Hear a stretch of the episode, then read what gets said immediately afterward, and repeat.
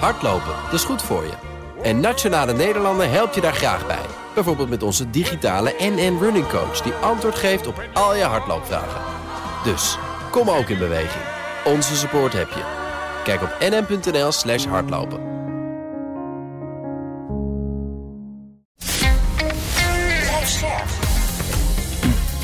BNR Nieuwsradio. Boekenstein en de Wijk. Hugo Reitsma. Welkom bij Boekenstein en de Wijk. Het is maandag dag 614 van de oorlog in Oekraïne. Dag 24 van de oorlog tussen Israël en Hamas. En ik vind het een beetje een onoverzichtelijk geheel allemaal vandaag. Waar willen jullie beginnen? Laten we bij Avdivka uh, beginnen. Hè? Ja. Dat uh, ligt in die Donetsk uh, Oblast. Dat, nu hebben we het dus over Oekraïne. Daar moet je echt naar kijken. Dat doen we al een tijdje. Mhm. Hè? We hebben eerst ons helemaal blind gestaard op de westelijke Zaporizhia Oblast. met Robotine en dat soort steden. Daar hebben we heel goed naar gekeken hoe die Oekraïners daar probeerden door die fortificaties te komen. En nu zie je dat de Russen toch echt bezig zijn met een groot offensief bij Avdivka dat loopt niet goed. Het aantal slachtoffers is echt gigantisch. Echt onvoorstelbaar. Gewoon Duizend. 700. Ja. ja. exact. 700 op één dag. Uh, of op, ja, voor de laatste dagen is het like 740, 50, uh, dat soort uh, getallen worden genoemd. Maar als je het bij elkaar optelt, Arend Jan, ja, dan kom je inderdaad op de duizenden. Uh, daar worden onderdelen van acht brigades ingezet. Er is nu toch sprake van een vorm van pauze, heb ik gezien. Uh, maar het gaat dan echt om grote aantallen. 40.000 militairen die door de Russen uh, worden ingezet. Die worden in aanvalsgolven worden die ingezet. Um, de verliezen zijn nu zo groot dat ze echt moeten hergroeperen. Maar het gaat echt om enorme aanvallen en uh, aantallen. En dit is wel de bedoeling hiervan. Is om uiteindelijk de Donbass over onder controle te krijgen. Nou, als je uh, als je uh, kijkt wat er verder naar het uh, westen gebeurt, bij de Dniepro, die rivier waar Gerson aan ligt, dan maken de Russen zich daar vervolgens weer zorgen omdat Oekraïne toch in staat is geweest om aan de andere kant, dus zeg maar aan de oostkant van de Dniepro, een bruggenhoofd te slaan. Mhm. Dat heeft er weer toe geleid dat uh, generaal Teplinski is uh, uh, aangesteld. Die moet nu de, de, die operatie leiden en die vervangt nu generaal Makave, Makarevich um, als commandant van die bij de Dniepro gestationeerde troepen. Ja, het, het, het, het, lijken wel communicerende vaat. Hmm. Hè? Dus waar de, de, de, de, de, de Russen doorpakken op het ene front, pakken de Oekraïners door op het andere front. Dus het, het ja, als je er zo naar kijkt, dan denk ik dat je echt gewoon op dit ogenblik goed in de gaten moet houden wat er bij Advika uh, gebeurt. Dat Ja. is denk ik wel het belangrijkste. Ja, overigens vanmiddag melden de Oekraïners ook dat de Russen veel versterking hebben aangevoerd in de buurt van Bakhmut. En dat ze daarvan een defensieve naar een offensieve uh, posture Ja. zijn gegaan. Nou, ik kan me wel voorstellen, want Oekraïne boekt al enige tijd enig voordeel bij Bakhmut. En in de westelijke Zaporizhia Oblast. ehm, bij Bakhmut hebben ze nu eh, eigenlijk 10 kilometer naar zuidwesten van de stad. Hebben ze een eh, spoorweg onder controle gekregen. Dus dat moet inderdaad wel eh, een, tot enige zorgen leiden bij, bij de Russen. Even nog over Avdivka. Er was een reportage in Nieuwsuur over. Mhm. En dan zag je dus zo'n uh, Oekraïnse soldaat met uh, allemaal dronebeelden zat hij te kijken. En zei, ja, er komen steeds van die zelfmoordaanvallen, noemde hij dat, van de Russen. Ja. Die mensen gaan allemaal dood. Dat deed me zo denken aan de Eerste Wereldoorlog. Hè. Toen waren er nog geen drones, maar er waren wel heel veel aanvallen die eigenlijk gewoon zelfmoord waren. Hè. Ja, ja dus ook bij. Bakhmut is dat eh, gebeurd. Hè? Dat, eh, Ja. dat was die Wagner-tactiek. Overigens vecht nu Wagner ook, nu, ook weer mee. Hè? Die Ja. lijkt nu ook weer mee te vechten bij Avdivka. Ja. Nou, jongens, wat de raketjes betreft, korte berichten. Rusland heeft 36 Oekraïnse drones neergehaald bij de Krim, in de buurt van de Krim ook, Zwarte Zee. Of het waar is, weten we niet, dat zeggen ze zelf. Hè. Oekraïne heeft vijf eh, Iraanse Shahed-drones neergehaald, waar wordt niet gezegd. En ik heb ook nog gevonden dat er een- in de regio Odessa een scheepswerp, eh, scheepswerf beschadigd Hmm. is met Russische raketten. Ja, de Amerikanen die hebben voor Oekraïne hybride luchtverdediging Ja. aangekondigd. Hè? Wat is dat? Ja, klopt. Dat is een eh, combinatie van oude Sovjet-systemen, lanceersystemen en moderne westerse raketten, gecombineerd met eh, door Oekraïne gefabriceerde radarinstallaties. Oh, dat is heel hybride. Ja. Ja, en het grappige is, dat wordt genoemd de Frankensam. Uh, uh, dus het is een beetje elkaar geprutst. Uh, en SAM betekent Service to, service to Air Missile. Dus dat zijn luchtdoelraketten. En Franken, ja, dat komt gewoon van Frankenstein. Dus het is inderdaad een, een beetje een, een raar gedrocht. maar schijnt wel te werken. Maar het duidt er dus ook wel op dat het uh, noodzakelijk is om met dit soort uh, onorthodoxe oplossingen te komen, omdat er uh, ja, gewoon toch te weinig geleverd anders kan worden. Ja. In Peking is er een soort defensieforum. Hè. Daar is de Russische minister van Defensie, Shoko, aanwezig. En ja, er staat een stukje in The Guardian, maar ook in New York Times. Hè. En hij zegt daar, Moskou is klaar voor post-conflict onderhandelingen met Oekraïne. Oh, maar de voorwaarde is natuurlijk wel dat het Westen moet stoppen om Oekraïne zo te helpen. Oh. En Rusland zo te pesten. Hmm. Uh, en verder vindt hij het ook vreselijk dat uh, Amerika zo bezig met een wapenwetloop in Azië. Dat is natuurlijk bedoeld voor de Chinese gastheren. Hè? En hij zegt daar, dat is wel interessant hoor. Die Nuclear Test Ban Treaty is ge niet geratificeerd. Dat hebben we uitgebreid behandeld. Hè? Maar hij zegt dat betekent dus niet het einde van het verdrag. Mm-hmm. En Rusland verlaagt zijn drempel voor de inzet van kernwapens ook niet. Net zoals Poetin al eerder gezegd had. Hier zien we dus matiging. Toch? Ja, nou, ja, zeker. Maar waarom, uh, waarom uh, zeg je dan al dat soort dingen over dat uh, akkoord om niet te komen tot het testen van kernwapens? Als je zegt van er verandert materieel toch niks. Ik bedoel, het is wel een, een, belangrijk politiek signaal dat is afgegeven. Dus dit soort dingen, ja, ik weet nooit waar ik ermee moet. Kijk, als puntje Hmm. bepaald komt en de nationale belangen vereisen dat, of de nationale veiligheid uh, vereist dat, dan zal Rusland dat ongetwijfeld toch doen. Daar houdt iedereen wel rekening mee. Ja. ja. Nou, je weet dat uh, de Europese Unie al heel lang bezig is met dat plan om Russische aandelen te confisceren. Hè? Ja. Of de, delen van de staatsschuld en uh, papieren. Uh, nou, dat is nu, nu wat vandaag gezegd dan de Russische regering, woordvoerder daarvan, als het Westen dat gaat doen. Want von der Leyen had er wat over gezegd dat ze het weer mee bezig was dan gaat Rusland ook EU-assets uh, confisceren. Dat is gewoon een Hm. beetje Mhm. afschrikkingsmiddel. Ja, het heeft natuurlijk alles met, de, met uh, de economie uh, te maken ook, die uh, toch hard wordt getroffen op dit ogenblik in Rusland. De rente die gaat naar 15 Ja. om de inflatie te beteugelen. Hè. Die inflatie was 6% die loopt nu op dit ogenblik naar 6,6% En die gaat nu naar 7,5% Voor het hele jaar komt die uit op 12% Dus het is echt wel, wel aanzienlijk. Um, Um, ja, weet je, en je ziet dus ook dat de roebel aan het dalen is ten opzichte van uh, de dollar. Uh, dat heeft ook weer verband natuurlijk met het defensiebudget. Hè. In 2021 uh, was nog 2,7% van de BBP werd aan defensie besteed. Dat gaat nu oplopen in 24, 2024 naar 6%. Dat is echt veel hoor. Dat kunnen ze ja. nog wel betalen, omdat die, omdat die gasprijzen toch behoorlijk zijn gestegen. Hè. Die liggen nu 70% hoger dan een tijdje geleden. Ja. Ja. ja, en over gas was er ook nog nieuws hè, van belang mogelijk voor onze economie. Namelijk dat Oekraïne mogelijk de gaspijplijn dichtdraait volgend jaar, dacht ik dat ze Ja. zeiden. En er gaat nog best aardig wat gas doorheen. Gek Zeker. genoeg dus van Rusland via Oekraïne naar Europa. Ja, nou ja, vooral eh, landen als eh, Hongarije, die, eh, die gebruiken nog volop energie dat uit Rusland afkomstig is. En daar heeft naar het eh, verluid eh Orbán, de premier van eh, Hongarije, ook over gesproken met Poetin toen hij hem onlangs in, eh, eh, in Beijing eh, zag. Dus nee, dat is, dat is helder. Dat er nog vrij veel eh, gas eh, komt naar, eh, eh, naar eh, Europa. En wat kan je dan doen? Want als dus uh, Oekraïne dat daadwerkelijk afsluit, dan moet je dus via Wit-Rusland en Polen?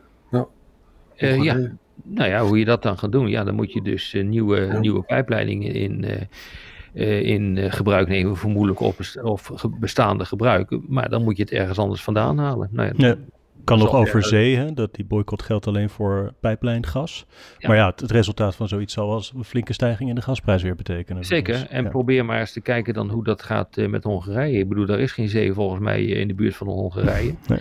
Dus uh, nee, dit is ook een van de redenen waarom uh, Hongarije ook wel terecht, moet ik zeggen, een uitzonderingspositie heeft, heeft bepaald. Maar in 2027 zou de Europese Unie toch al de boel helemaal afsluiten. Dus zo erg is het niet. Dus je moet, je moet nu op dit ogenblik, nu je dit weet, tussen nu en eind volgend jaar moet je een oplossing zien te bedenken. Ja. Hey, misschien uh, als bruggetje richting ons onvermijdelijke volgende onderwerp nog uh, angstaanjagende beelden uit Dagestan, zuiden van Rusland, in de Caucasus, waar een, een, een mensenmassa een, een, vliegveld bestormde op zoek naar Joden, omdat ja. er een vliegtuig uit Tel Aviv was geland. Ja, het is heel interessant wat er gebeurt. We hebben allemaal dat beeldje gezien, dan zie je die mensen rennen. Je moet je voorstellen, dat zo'n vliegtuig landt daar en mensen hadden dus gerucht gehoord dat er, een, dat er vliegtuigen uit Tel Aviv aan zouden komen. Nou, nou zegt de, de Poetin-spin, hè, dat is belangrijk, de Russische spin zegt van ja, dat is vast van buitenaf en die mensen opgehitst en zo. Hè. Dan moet je wel bedenken, Poetin is zelf ook niet... Uh, die, die, wil heel graag ook antisemitisme zomaar uh, tong-in-cheek zeggen. Hè? Dat is in mm. Rusland heel gewoon. Hè? Dus of dat waar is, weet ik niet. Maar wat, wat, wat je hier dus gewoon ziet, is duidelijk dat moslims kijken naar wat er gebeurt uh, in uh, de Gazastrook. En die zijn daar heel boos over. Die zijn over die resolutie ook boos natuurlijk. Uh, en die zijn makkelijk op te hitsen, om het zo maar eens te zeggen. het is natuurlijk op geen enkele manier goed te praten wat er gebeurt. Ik vroeg me wel af, waar gaan, waren dit Joden die Israël ontvluchten? Nee, dat werd gezegd op de Telegram-kanalen. Er wonen ook Joden in, uh, in Dagestan. En volgens mij was het in belangrijke mate ook gewoon bezoek of mensen die terugkwamen. Oké. Okay. Maar dat werd gezegd op die, op die Telegram-kanalen. Dat, uh, dat uh, de, autoriteit, ja, de autoriteiten, nou, die hebben inderdaad toestemming gegeven dat er vluchtelingen kwamen uit Israël. Om die, die zouden dan neerstrijken in Dagestan en andere locaties in de Noord-Caucasus. Maar dat betekent dus dat de Joden in Dagestan zijn hun leven niet veilig. Met, met dit ja, dat weet ik niet. Ja. Hm. Dat lijkt me vrij verschrikkelijk. Hm? Het is trouwens überhaupt zo, jongens, dat we zien nou in de wereld dat antisemitisme overal toeneemt. Maar we zien ook het, uh, ook het omgekeerde. Hè? Het is uh, dat moslims ontzettend boos zijn over uh, de resoluties die wel of niet worden aangenomen. Ja. Dit, dit is nog wel een van de allerergste gevolgen van deze oorlog. Dat het gewoon de wereld uit elkaar valt. Dat mensen alleen nog maar boos tegenover elkaar staan. Hè? Dit is zeer verontrustend hoor, wat op dat ogenblik aan de gang is. Ik uh, heb dit nooit eerder zo meegemaakt in mijn leven. Hm. Nee? In jouw leven niet zelfs? In mijn leven zelfs niet, nee. Dat zegt wat. Maar dat is ongeveer jouw leven ook hoor, uh, Hugo. Dus. Goed, misschien even wat hoofdpunten voor zover ik ze overzie op de grond in Israël. Afgelopen etmaal heeft Israël meer dan 600 doelen in de Gazastrook gebombardeerd. Dat is een, een flinke intensivering van de bombardementen. Dodental daarvan opgelopen tot boven de 8000, zeggen de lokale gezondheidsautoriteiten. Het Israëlische leger is vanuit het noorden uh, langs de kust en vanuit het oosten de strook binnengetrokken. Vanuit het oosten hebben tanks de, de hoofdweg die tussen Noord en Zuid loopt afgesloten, melden ooggetuigen. Israël noemt de opdracht aan Palestijnen in de Gazastrook om naar het zuiden te evacueren nu inmiddels dringend, bericht van gisteravond. Diplomatiek, president Biden en de Egyptische president Sisi hebben afspraken gemaakt voor wat ze zeggen de aanzienlijke versnelling en toename van hulp die vanaf nu continu naar Gaza stroomt. Van Vandaag zijn 33 vrachtwagens hulpgoederen toegelaten vanuit Egypte. Nog steeds veel te weinig, maar wel iets meer dan eerdere dagen. En gisteren is een waterleiding naar de Gazastrook door Israël gedeeltelijk heropend. Ja, ja dus een nieuwe fase in de oorlog. Um, ik denk dat het nog steeds uh, probeeraanvallen zijn, hè, die probing uh, attacks, om te kijken van waar zit uh, de tegenstander. Waar moeten we het zwaartepunt gaan leggen van, van de aanvallen. Uh, die luchtaanvallen zijn er alleen maar voor bedoeld om ervoor te zorgen dat je met grondtroepen met een relatief beperkt risico erin kan gaan. Uh, vervolgens ga je kijken waar uh, die, die grondtroepen nog zitten, waar ze verschanst zijn in gebouwen. En dan worden die gebouwen aangepakt. Dus het is een langzaam proces, vooral ook langzaam, omdat Israël natuurlijk eigen slachtoffers zoveel mogelijk probeert te vermijden. Ja, wat je, het is dus geen massale invasie, maar een probing aanval. Hè? Uh, en wel, dus de bombardementen zijn natuurlijk heel vreselijk geweest. Hè. In Noord-Gaza is gewoon 40% van de gebouwen is weg, volgens mij. Ja. Dus dat is echt wel heel indrukwekkend. Ook, er ontstaan ook vreselijke situaties in ziekenhuizen. Hè. Er wordt gezegd door de Israël dat er onder die ziekenhuizen bevinden zich dus die gangen hè, en commandoposten. Maar die, ja, die, dat Al-Quds hospitaal weigert dus om uh, uh, te verlaten. en en ja, wat gaat er dan nu gebeuren? Je kunt niet mensen zomaar van de intensive care wegslepen. Hè? Dus het is wel een. een uh... Nou ja, daar zit voor, denk ik voor Israël wel een geweldig probleem. Want hoe je het ook went of verkeerd, uh, dit schuurt echt met oorlogsrecht wat je aan het mhm. doen bent. Je kan niet zomaar zeggen van uh, dat ziekenhuisjongens, bekijk het maar, maar jullie moeten vertrekken. En eh, ik zag ook die beelden op eh, televisie eh, waar ziekenhuismedewerkers, artsen en zo zeiden van ja, maar dat kan helemaal niet. Een hele hoop kinderen liggen in couveuses en dat baby's liggen in couveuses. Anderen liggen op de intensive care, die kan je niet zomaar verplaatsen. Ja, als je dat toch gaat afdwingen, nou ja, dan moet ik nog zien hoe daarover wordt geoordeeld. Ja. Gisteravond was mevrouw De Hoon, hè, een internationaal juriste bij Nieuwsuur. En die zei dus dat International Criminal Court nu ook een zaak onderzoekte. De hoofdaanklager die staat inmiddels voor de poort bij uh, de, de, grensovergang met Egypte. Ja. Las ik. Ja. Maar in ieder geval wat je kan vaststellen, je hebt dus een mismatch. Aan de ene kant heb je dus de Israëlische regering en de, en de, die zijn in shock, ze zijn ontzettend boos om hele begrijpelijke redenen door die brute Hamasdaad. Maar ze, ze verliezen nu heel snel de internationale publieke opinie. Ja. En, dat, uh, en, en, en, en de gradatie wat Israël daar nu doet, is natuurlijk wel veel erger dan ooit. Hè? Dat geldt overigens ook voor die Hamas-aanval. Dan moeten we altijd moeten het even even-handed moeten we het benaderen. Mhm. Maar goed, uh, ik zou het toch wel graag fijn zien als ze zich een beetje konden, konden luisteren naar. In ieder ja, geval, wat, wat natuurlijk bijzonder is, Arend Jan, is, uh, is dat de afgelopen vrijdag was dat toch er een resolutie is aangenomen. Ja. Uh, in de uh, in de VN Algemene Vergadering, dus niet in de Veiligheidsraad, want die functioneert eigenlijk niet meer op dit, uh, dit punt.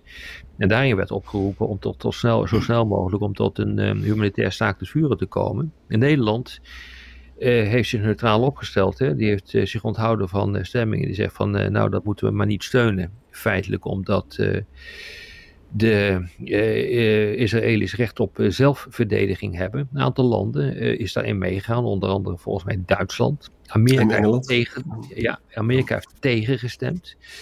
Um, maar ook hier zie je weer een enorme scheiding lopen tussen landen die veel meer op de Palestijnse lijn zitten en landen die veel meer op de um, op de Israëlische lijn zitten. Ja, dwars door Europa loopt die lijn ook. Hè? Loopt dwars door Europa en hij loopt dwars door de algemene vergadering van de, de VN, dus dwars door de wereld.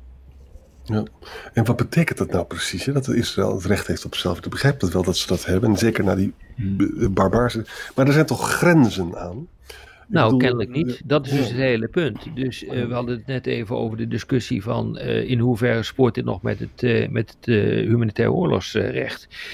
Um, je kunt niet ongelimiteerd uh, door blijven bombarderen, want dan ga je die grens over. En ik heb het gevoel dat ja, Israël uh, zegt van wij zijn zo getart. Uh, dit, het doel heiligt de middelen. Nou ja, daarvan heeft Guterres gezegd van het doel heiligt niet de middelen. En dat is ook een algemeen principe in het internationale recht dat dat niet het geval is. Ja, weet je, dit is wel heel erg lastig hoor. En de afrekening zal dan gewoon komen. die afrekening gaat ook komen uh, voor landen die in de ogen van andere landen aan de verkeerde kant van de lijn dan staan. Mm -hmm. maar dat is helemaal afhankelijk van hoe de conflict zich verder gaat ontwikkelen. En dat betekent dus ook, jongens, dat Europa, dat wij een warm hart toedragen door alle, allerlei omstandigheden met Trump en Xi en noem maar op, hè, en Poetin. Maar het is verdeelder dan ooit door de, die uh, oorlog in Gaza. Ja, dat is juist. En dat is heel ongewenst, eerlijk gezegd. Maar je ziet het gewoon voor je ogen gebeuren. Ierland en ja. Spanje hebben een hele andere positie dan Nederland. Uh, Kronenburg zei nog bij een nieuws, Kronenburg is oud-secretaris-generaal, is echt een uh, topdiplomaat. Hè, van, ja, net had eigenlijk wel voor kunnen stemmen, want bij Europese overleg hebben ze uiteindelijk een, een veel slappere resolutie uh, of, uitspraak met elkaar gedeeld. Hmm. Toen dacht ik van, ja jeetje, als dat waar is. Want, het is namelijk wel zo, dit heeft dus heel veel kwaad bloed gezet hè, bij hmm. mensen die de Gaza-strook warme gevoelens toedragen. Ja. En hier, hier, hier, zie je echt ook weer de Nederlandse buitenlandse politiek op zijn kwetsbaarste, laat ik het zo formuleren. Het is heel kwetsbaar dit. Ja. Ik vond het ook een beetje bijzonder dat premier Rutte bij zijn eerste uitleg hierover zei. Uh, Israël moet zichzelf kunnen verdedigen tegen Hamas. Want als het Hamas niet weg kan krijgen, dan is, het, is Israël ook weg. Alsof dus Hamas Israël van de kaart zou kunnen vegen. En volgens mij is dat militair, kan je dat niet volhouden. Dat ja, dat, kan je niet volhouden. Nee. nee. Nee, recht op zelfverdediging zoek ik evident. Alleen de vraag is, waar houdt dat op? En uh, gaat het over in uh, wat Guterres heeft gezegd, het collectief verantwoordelijk stellen voor, van een hele bevolkingsgroep voor de daden van uh, van Hamas, die overigens wel door die bevolking wordt gesteund. Hè? Dat moet niet worden vergeten. Hm. Ja, dat is, een, dat is een, een lastig vraagstuk. Ik heb er zo 1, 2, 3 ook geen antwoord op. Ja. Maar het is wel zo dat, dat Rutte zich heel kwetsbaar nu toont. En, en wat ook zo interessant is, hij zat in een radioprogramma zaterdagmiddag. Hè? En dan zegt hij opeens, ja, ik wil wel NAVO-secretaris-generaal worden. Heeft hij nooit, ja. heeft hij altijd uit de weg gegaan en nu opeens ja. wil hij het wel. Nou, de regel is, als je het zegt, dan dan loop je het gevaar dat je het niet wordt. Nou heeft natuurlijk Rutte een hele sterke positie. Ik vond het wel opmerkelijk dat je dat opeens dan uh, toch zegt. Ik vond het, ook, vond het ook raar, ja. ja. Nou ja, goed, dat is Rutte. Ja, hebben we die ook nog even besproken. Zullen we het hierbij laten? Ja. Zo is het. Tot morgen. Tot morgen. Tot morgen. Waar we naar zitten kijken is eigenlijk de verbouwing van de wereldorde. Hoe vinden jullie Rob met de muzikale begeleiding? Moeten we dat erin houden? Maar hoe kunnen leiders ons dan door al die crisis heen slepen? Dat bespreken we met jullie in de Boekenstein en de Wijk Eindejaarsshow. In december in een theater bij u in de buurt. We beginnen op 5 december in Delft.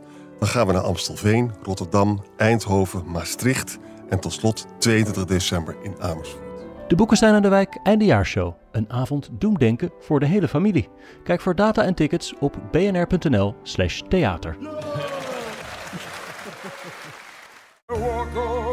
Hardlopen, dat is goed voor je. En Nationale Nederlanden helpt je daar graag bij. Bijvoorbeeld met onze digitale NN Running Coach... die antwoord geeft op al je hardloopvragen. Dus, kom ook in beweging. Onze support heb je. Kijk op nn.nl slash hardlopen.